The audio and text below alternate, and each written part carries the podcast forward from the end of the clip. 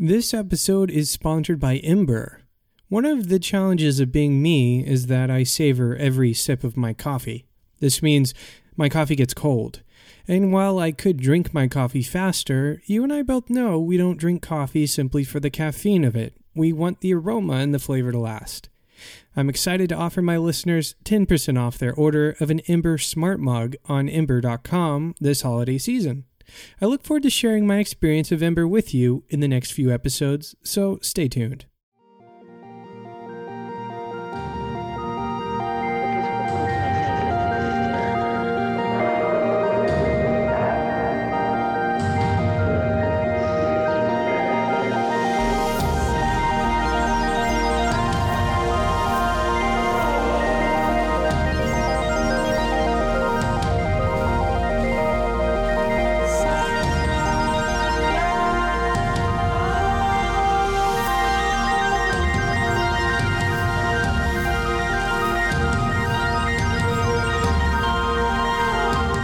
You're listening to the Coffee Podcast.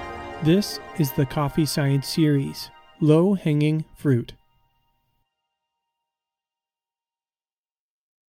After many conversations with experts on the Coffee Podcast, I have observed a bit of a theme for the challenges the coffee sector faces at large: timing and expense. In many conversations, we are told that we are running out of time, or the time to act is now. Solutions are often accompanied by a large bill and a big shrug of who will pay it. Dr. Christophe Montagnon talks about a paradox that he's observed in coffee. I was lucky enough to have the opportunity to work in the academic research. I've got more than 100 scientific papers, but also on applied research with very immediate results. I was working with smallholders, but also with big companies. I was working with the public sector, but also with the private sector, from the north, from the south. So if you put all this together, that's what I call like my big cocktail. Can you explain to us what it means to be a tropical crop expert? To me, it means that you need to be ready to be surprised. You need to be very humble with the environment and the constraints of the smallholders in the tropic.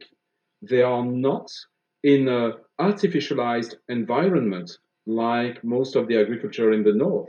So there's no such things as standards, practices for smallholders in the tropics. They are really directly facing the environment, and there's not a lot of buffer. So that means that you really need to understand why sometimes they don't exactly do what you expect them to do.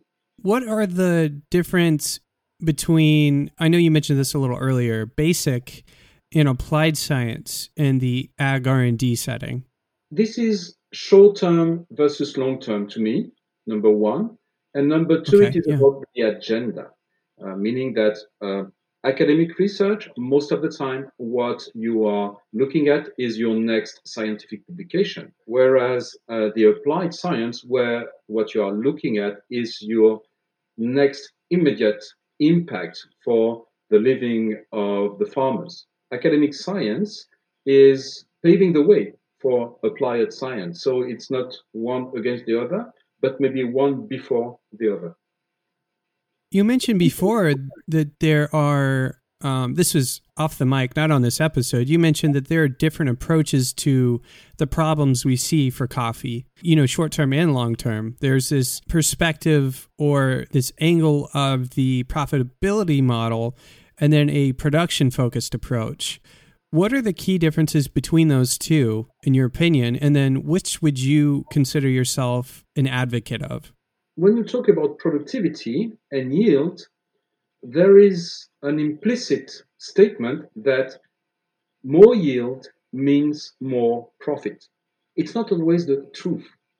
And you were asking me what is it to be a tropical crop expert is also to understand that more yield for farmers might sometimes mean less profit, just because when you want to have more yield, you have to put more input, more fertilizers, which is great, but you need to be sure that your extra input is covered by your extra yield. It's not always the case in tropical crops for smallholders.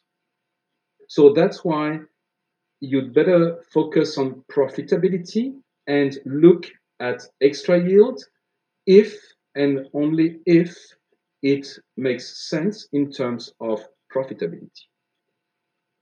It sounds like this is going to require some measuring, some data collection of some kind, or knowledge on the producer's side. What does it look like to be able to measure those kinds of decisions on the ground? Maybe that's a part of the cocktail that I forgot, is that you need to be geneticist, agronomist, phytopathologist, but also socioeconomist. That's really important, is that you should force yourself to measure and to evaluate the cost of any new recommendations to farmers. It is not only do this and you will double your yield, it is do this, you will double your yield and your cost will be this one, so you can measure your profitability. Putting a number to it, not just looking at the production side, but looking at the cost. At the cost and looking also at the labor. Just for example, composting. A lot of people would think that composting is free, so that you have fertilizers for free for farmers because they would use their waste to produce the compost. But if you have ever tried to make some compost from free waste, you will see the labor you need, the time, and sometimes also the difficulty of this labor. I mean, it's not something that women, for example, talking about gender, can do easily. You need strength. So compost is not free. It means you need a lot of labor, and labor is money, and you need to force yourself to take that into account when you recommend a new practice. I'm not against compost. I'm very in favor as long as it makes sense for farmers. And imagine when you are putting some NPK, some traditional fertilizers, you would put on average, let's say you would put like 5 to 200 grams per round and per tree. Okay? If you are composting, that will be more than 1 kilo for each tree. That's 5 times more. This is where a podcast falls short because numbers are hard to visualize. Dr. Christophe is saying for the equivalent effectiveness of 200 grams of traditional fertilizer, you need something like 1 kilo of compost. That is about half a pound of fertilizer to 2 whole pounds of compost. For reference, an adult hamster versus a whole bottle of wine. Where this becomes truly troublesome is when you scale. There are 3,000 trees, and each tree needs either 1 adult hamster or a whole bottle of wine, totaling 3,000 hamsters or 3,000 bottles of wine. If one person can hold 5 hamsters at a time, you would need that person to make 600 trips, or something like that. But a person can only hold 3 bottles of wine at a time. That would be 1,000 trips. You might see in my terrible analogy how labor scales in this scenario. I hope this is helpful. It mostly makes me think of drunk hamsters, but anyway, back to the interview. If you have 1 hectare, let's say with 3,000 trees, so you are going to need to carry more than 3 tons. So it is something that we need to take into account if we want to understand why sometimes people they are not using compost. And we need to be aware of that so that we can find the way to use compost, for example, that are matching the constraints of the farmers and that are profitable to them. That idea of matching constraints to the farmer is a theme I've heard you bring up quite a bit. You know, matching those constraints and then making sure it's profitable. What has brought you to this conclusion? You know, let me tell you one story. When I was very young, so I was, let's say, 22, 23. I was in Ivory Coast. I was a young breeder, and I was super excited with my varieties and how they were yielding. And I was talking with farmers, and I was telling them, you should use those varieties. They are excellent. They are yielding like 2 tons, and you are only like 500 kilograms. So that I was super excited. And then one of the farmers told me, why do you want me to use varieties that produce like 4 times more when I have not even the labor to harvest the coffee I am producing now? That was quite kind of a shock to me, because as a geneticist, as a breeder, I was not prepared with my academic background to hear that. So then that was a big shock. So now I was understanding that, okay, if you need to have new varieties that produce more, but they still need to match the harvesting labor constraints of the farmers. So maybe you have them with a harvest or with the maturity that is more spread out so that there's no peak in the labor. So you see, it's not only to have one high-yielding variety, there is all producing together, the coffee will fall on the ground. So you really need to understand and to talk with smallholders to understand those kind of things. That was in DRC, near the Kivu Lake. And there was a guy, he was producing, in 1 hectare, he was producing 300 kilograms of coffee, which is very low for as an agronomic point of view. And you would say, but why aren't you producing, if you do this and if you do that, you might go up to 1 ton per hectare. The only thing is that he was doing nothing on his land. He had some bananas, and the bananas were the waste of the bananas was organic matter. There was a little bit of fertilizer. He was, all in all, we made the calculation together. All in all, he was working like 60 days in his plot. He was selling his coffee for $1 a kilo. He was not even harvesting. Someone was coming and harvesting for him. He was given $1 per kilogram. And then that was $300 for 60 days. So it means that he was having like the equivalent of $150 per month, which is quite a very good wage when you are in DRC. And other than coffee, he was having a motorcycle, and he was carrying people like a taxi. He was having a lot of different activities. So I'm not saying this is a model. I'm not saying that. And there's always to improve. I'm not saying that we should forget everything and say, okay, low input is the solution. I'm not saying that at all. I'm just saying that there are some strategies based on very low input strategy that are highly profitable to some farmers. And if you come as an agronomist and say, Roger, you are a loser just because you are producing 300 kilograms per hectare, he will not listen to you because he thinks he's not a loser. Actually, he thinks he's very smart, you see? How much coffee should a producer, a farmer, expect to yield in a hectare? What would be your average expectation? In a small, older farm, if you are doing 1 ton per hectare on average of green coffee, that's a very decent yield as a smallholder with average input. Of course, if you are in a bigger farm or estate and you have more input, that means that you have the money for investment, then you will play on the higher input system, and you would be somewhere between, let's say, between 2 and 2.5, depending also on your variety and if you are playing with quality or not, and et cetera, but that would be the average, let's say. Okay, so you can maximize a hectare with coffee plants up to something like 2.5. Is that what you're saying? Oh, wow. Okay. But for that, you need to invest. You need cash flow.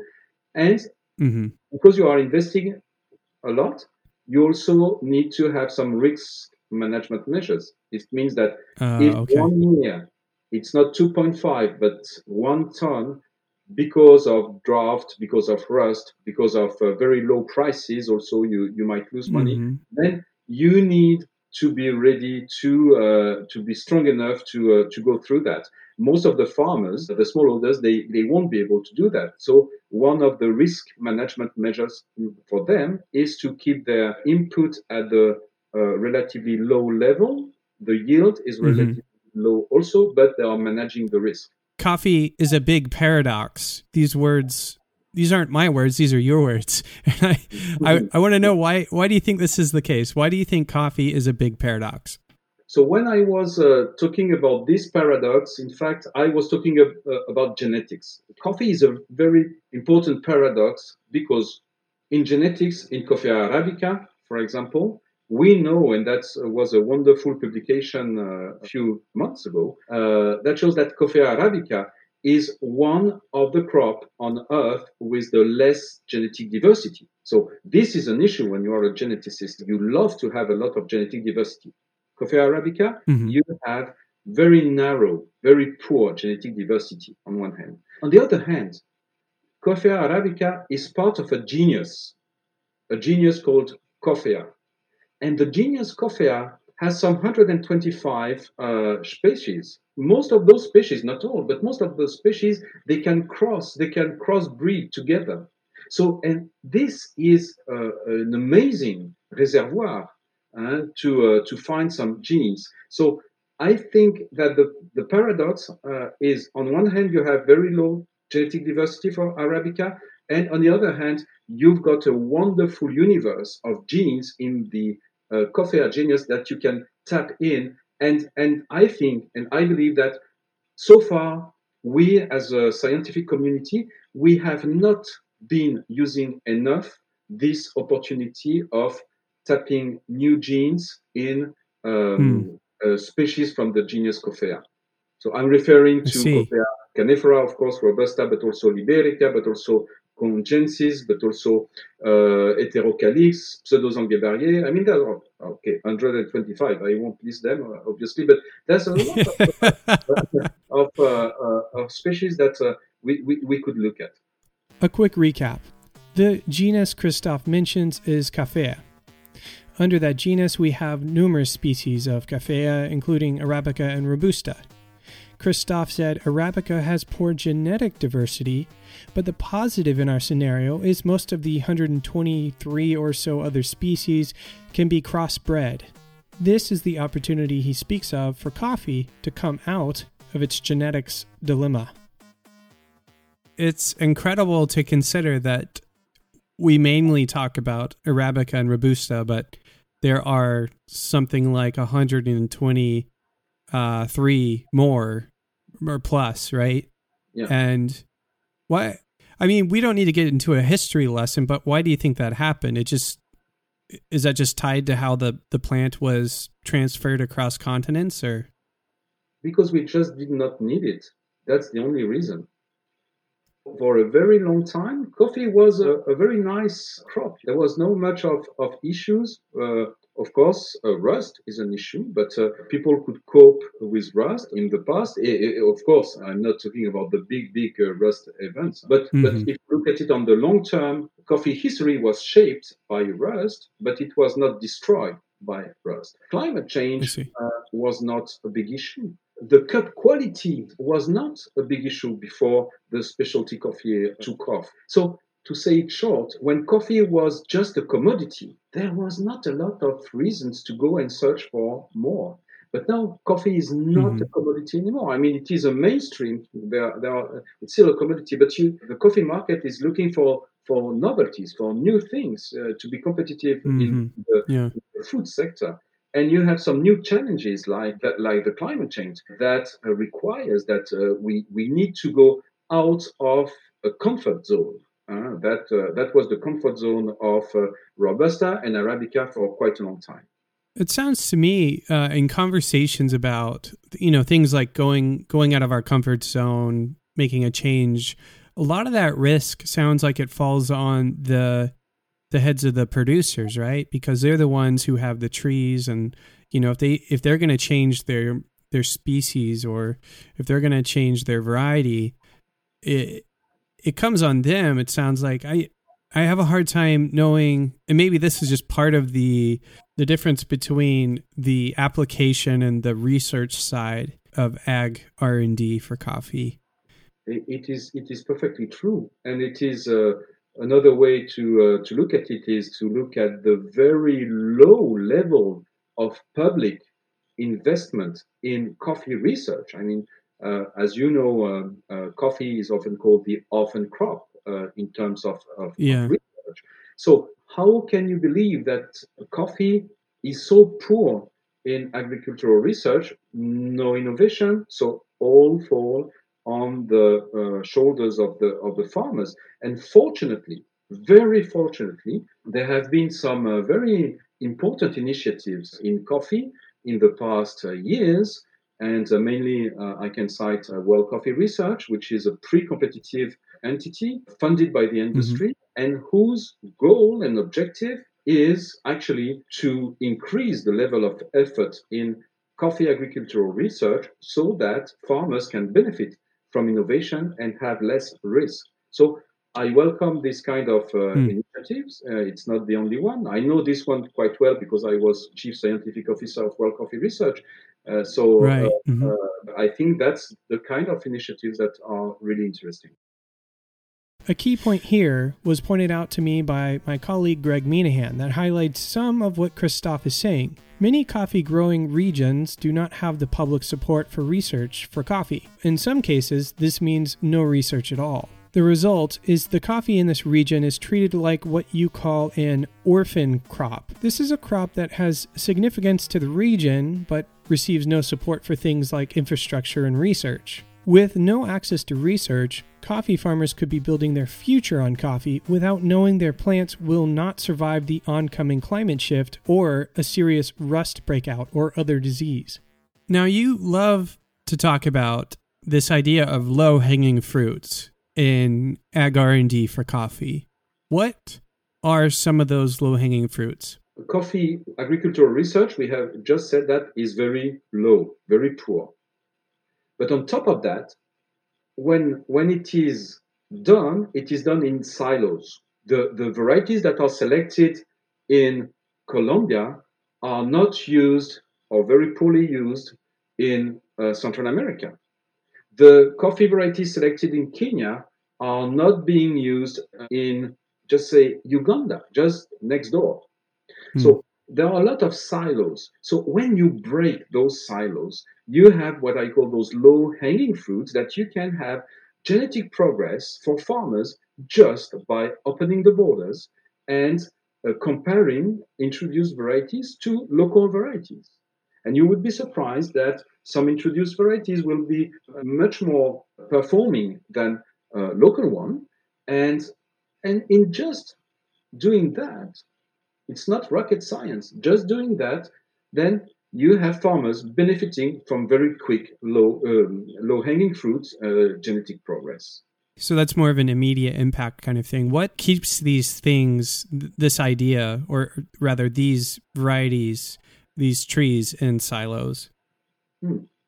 Okay. We are entering a very interesting debate that would could be very long, but let me just... first is rust. And I tell you that because I just read a very good book from Stuart McCook about the coffee, the rust in coffee. Yeah. Mm-hmm. And as a rust has been shaping coffee industry, it has been also made people almost hysterical into importing coffee varieties because of phytosanitary aspect. So the countries, they were so afraid of bringing rust together with plant material that there was this idea that, okay, no, we stay with our material. We don't take the risk to bring in new materials because of the coffee leaf rust. I was amazed when I read that because it is so true and really important. Another reason is also the following. The very few agricultural research for coffee in coffee-producing countries, most of the time, are being paid by the farmers, by a tax that is taken on the export. And the tax is used to fund the national coffee research. What can happen, and there's no offense for all the coffee research centers in the world, which I respect a lot, but what can happen is that it requires some political, or you say, courage to compare your own varieties to introduced varieties. If the introduced varieties are better than yours, then you might fear that the farmers will say, what? You've been using our money? And the other countries, they have selected varieties that are better than ours. It's also something that is not a detail. It's often important, in some countries at least, to make decision to compare, in fact, its result, one's own results, about varieties and the varieties that you would introduce from another country for this reason. I hope I made this clear. I explained myself clear, but so I'm not saying that it is the most important thing, but I say that it might be in some circumstances counter effect of this being research being paid by the farmers, that you don't want to take the risk to have people believe that others are doing a better research than you do. And this very big risk is that those taxes are a percentage of the value of the coffee.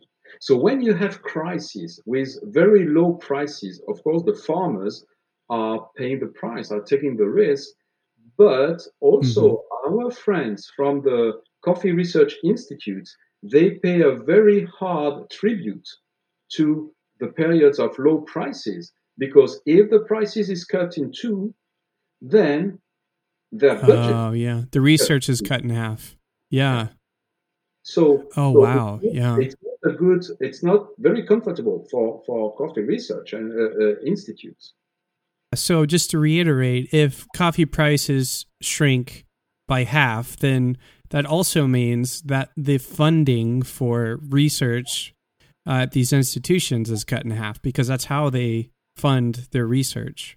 Exactly. In Central America, there are some countries with very good researchers and very good research in the past that have suffered a lot of these events. And just to mention one, El Salvador, they had a great research with ISIC in the past.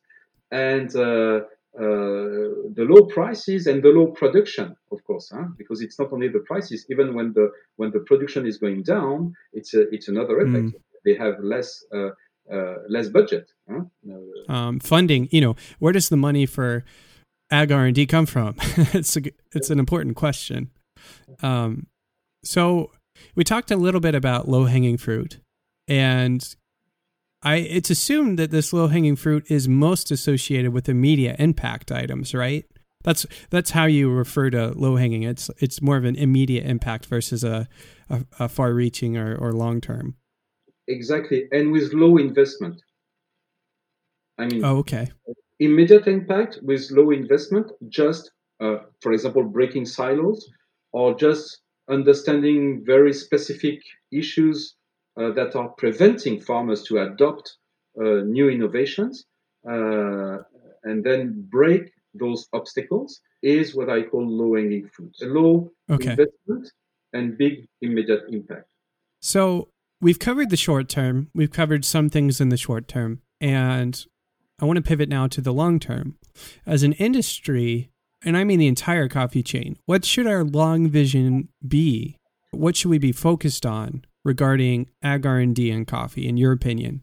If only one thing, genetic resources. We discussed just a few minutes ago about the paradox of coffee genetics with a very narrow genetic variability in Arabica, for example, and a huge genetic reservoir in the Coffea genus. But this means that we take care of this reservoir, either by surveying those species that are in forest and that might be disappearing because either of the exploitation of the lands and of the forest and also the climate change.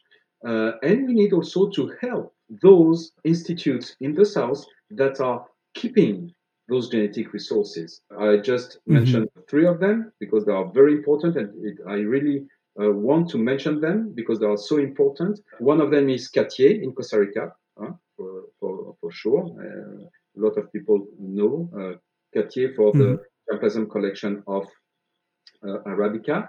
The second one, very dear to me, is Côte d'Ivoire, Ivory Coast, and CNRA, keeping like 90 out of the 120 species in the world. So imagine something happens in the germplasm collection of Côte d'Ivoire, we are losing like a treasure. Okay. And the third one I want to mention is Madagascar, because they are very important, because they are keeping all what we call the Mascaro coffea, which is a big part of the species that are originating from Madagascar. Okay.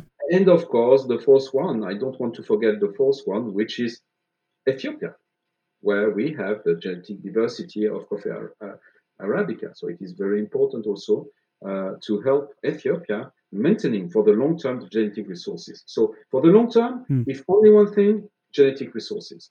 Why so? Because if you don't have that, everything else is useless or is not efficient.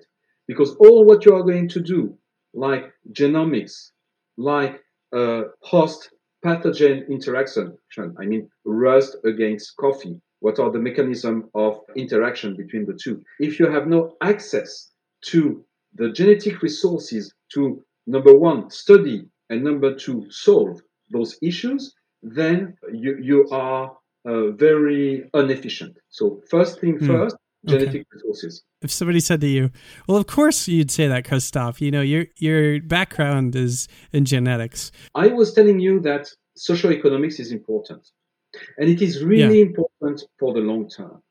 And I want just to give you an example. The Nobel Prize of Economy in 2019 was given to Esther Duflo and her husband from J-PAL, which is the poverty lab of the MIT. And why did they get the Nobel Prize? They got the Nobel Prize because they worked a career on what are the keys to understand decision-making of the poor people. It is so important, and they got the Nobel Prize for that.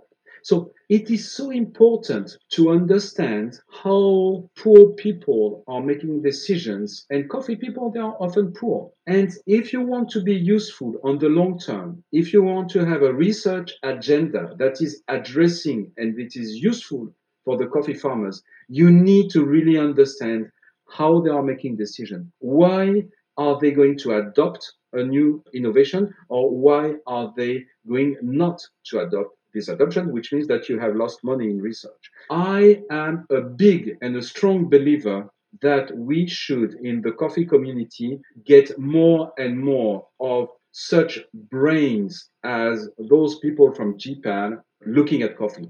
And when I am telling that, it's not out of the blue. I mean, even myself, I have been helping and contributing to build links and to have J-PAL people looking to coffee and use even coffee as a new model for them to understand how people are making decisions. So long term is also about socioeconomics. You see, I'm not only a geneticist, I'm a cocktail person. Does the seed sector play a role in the future of coffee in your mind? If you want to be serious in coffee for the future, the first thing you need to make sure is that when a farmer is buying or getting a planting material, that he's getting what he's paying for. That's the bottom line. And unfortunately, the name of a variety is not written on the leaves of the tree. So you need to have a strong seed sector so that you can trust what you are buying is what you will get what you are paying for. Often in the US, in Europe, we don't even think about it. I mean, you go to if you want some carrots, some seeds of carrots for your garden, you just go to the shop and you take your seeds and you don't even wonder. You're sure of what you're getting. You're getting what is written on the package. You don't even wonder. It's not the case in coffee. And I'm not saying that people are dishonest or cheating. I'm not saying that at all. What I'm saying is that there is a lack of knowledge. There is a lack of organization, so that at the end of the day, there is no reliability in the varieties you are getting. I have coordinated the publication of an interesting paper, I think, on the coffee authentication of some varieties that were distributed around the world. And in most cases, for Geisha, I think it was like 40% of the planting material that is called Geisha is not Geisha. Not exactly Geisha. Oh, yeah, that's horrible. Fortunately, we've got a tool now which is really important for that. We call the DNA fingerprinting, and it is something that I have developed. And now it is available to farmers as a service. Some companies are offering this as a service.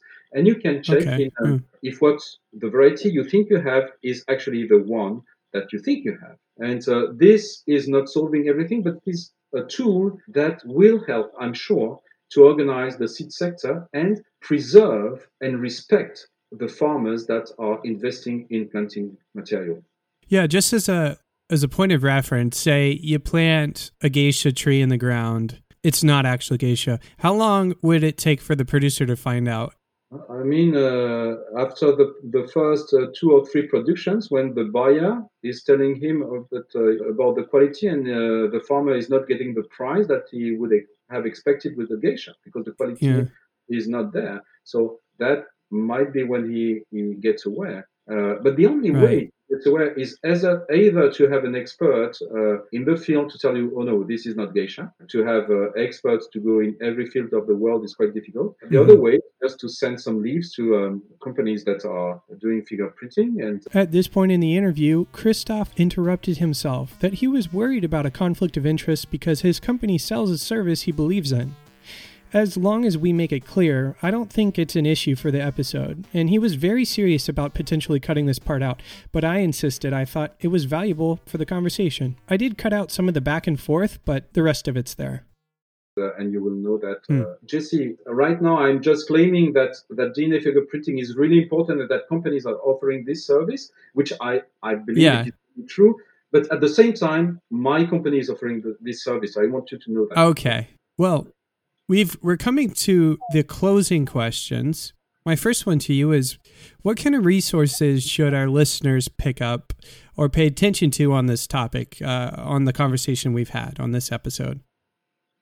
There are a few books that I really strongly recommend, and a recent one, the book of Stuart Cook, The History of Coffee and Rust, Where the Wild Coffee Grows from Jeff Culler. Those are two recent books. It's not like jargon or scientific. No, it's really interesting to read and you learn a lot. So I would really recommend those two books to the audience. What are you working on right now? And how can our listeners either be a part of that or pay attention to what kind of work you're doing?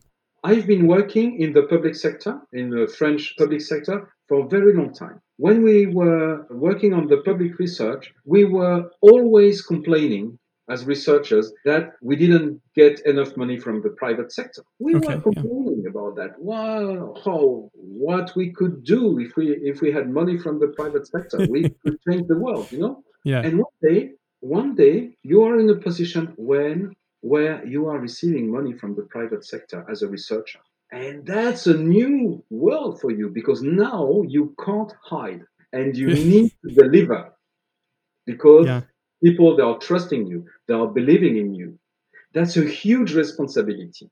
So what I can say is that when you see the coffee world and all the coffee lovers drinking their coffee, all the coffee industry passionate, all the coffee farmers, I think they are, in all their passion, they are the one pushing us researchers to deliver. Because we know all the coffee industry deserve that, and we know that the coffee industry trusts us. So we need to deliver.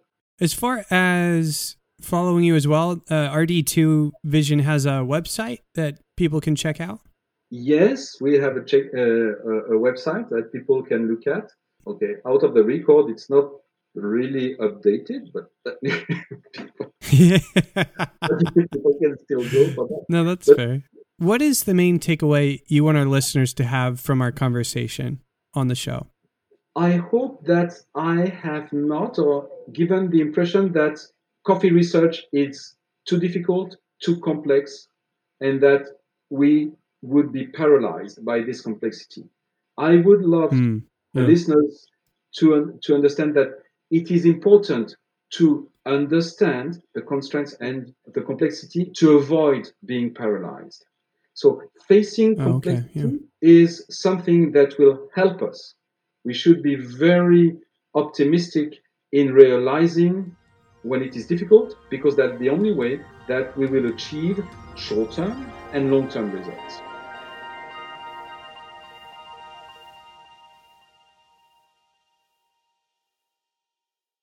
If you are like me, you are newer to the world of research, and coffee and research is a big, complex topic. I would encourage you to listen to this conversation again maybe, or even take notes. I found the conversation with Dr. Montagnon opened a lot of doors in my mind, and those doors need to be investigated further, and thoughts of my own need to be more fully developed. Catch us next time for a conversation on coffee and fermentation with a fellow coffee podcaster. Thanks for tuning in. And as always, and until next time, happy brewing.